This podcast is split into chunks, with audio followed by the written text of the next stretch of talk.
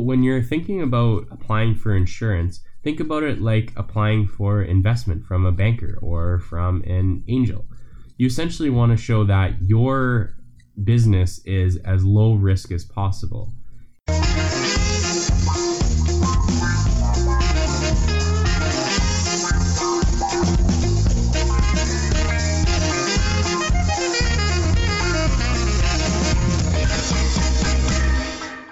Welcome back to Risk It. If you listen to the podcast, you understand that we usually interview business owners and thought leaders on how they identify, assess, and control risk in their area of expertise. Today, we're going to be mixing things up a bit based on feedback that we've gotten from our listeners. It has come to our attention that some of the listeners want to learn more about how they can use different risk management techniques in order to advance their company on a more detailed level. One of the most talked about processes or areas of risk management is insurance and lowering insurance premiums. So today we are going to do a quick episode on how to lower your insurance premiums. The first tip is to obviously hack your insurance company. Now, this is something that I've written posts about in the past, but hacking your insurance company involves using the information available from various insurance professionals to see what's out there. One of the reasons that I say hacking is because you technically don't pay an insurance professional until you've actually purchased an insurance policy. This means that, unlike other industries, say lawyer or accounting, when you work with an insurance professional, they ultimately don't get paid unless you buy an insurance policy from them. So, if you wanted to, you could essentially go to three, four, five different insurance professionals and get their advice before you have to pay for anything. This allows you to get a complete understanding of what markets are available, what coverages are available, and have various different opinions. Now, Obviously, one of the negative sides of this is you could do something called blocking the market.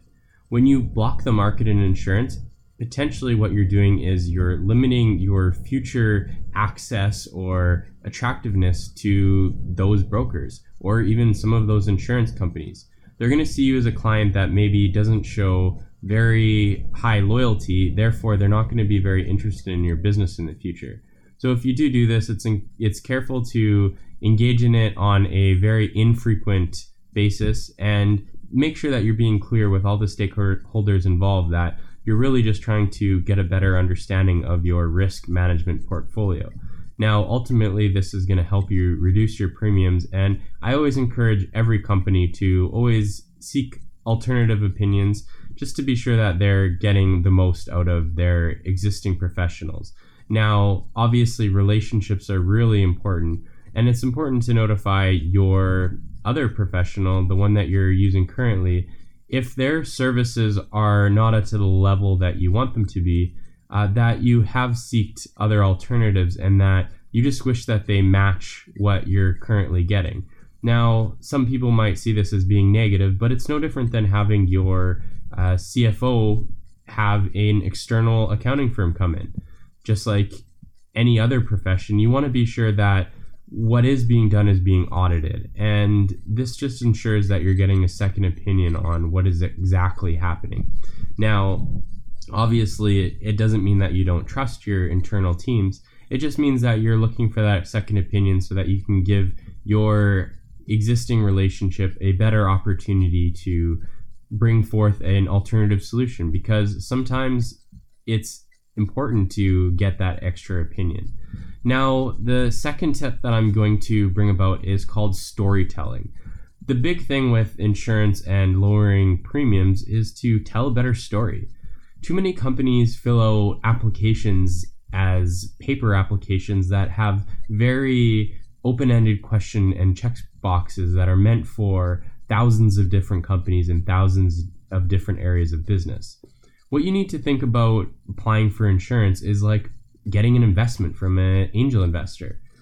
The more accurate you're able to tell your story and the lower the risk that you're able to give off, the chances are the lower your insurance premiums are going to be and the better the coverage is going to be.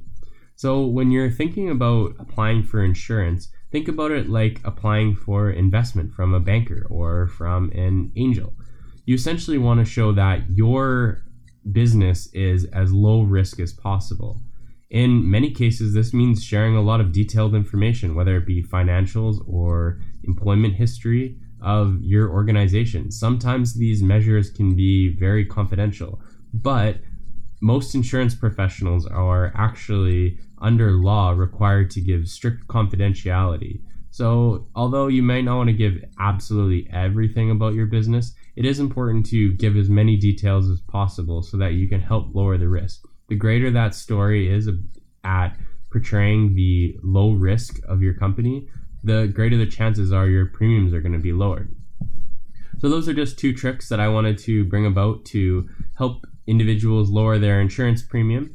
I encourage you to reach out if you have any topics that you would like to cover. But just to recap, the two tips today to help lower your premium would be one, hack your insurance company. So go to the market and uh, get as much information as you can from them for free. And the second one is to tell a better story.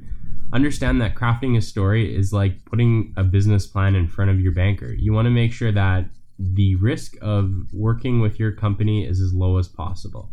I hope these tips helped out, and I look forward to hearing from anybody on different topics or what you think about these two tips. Cheers.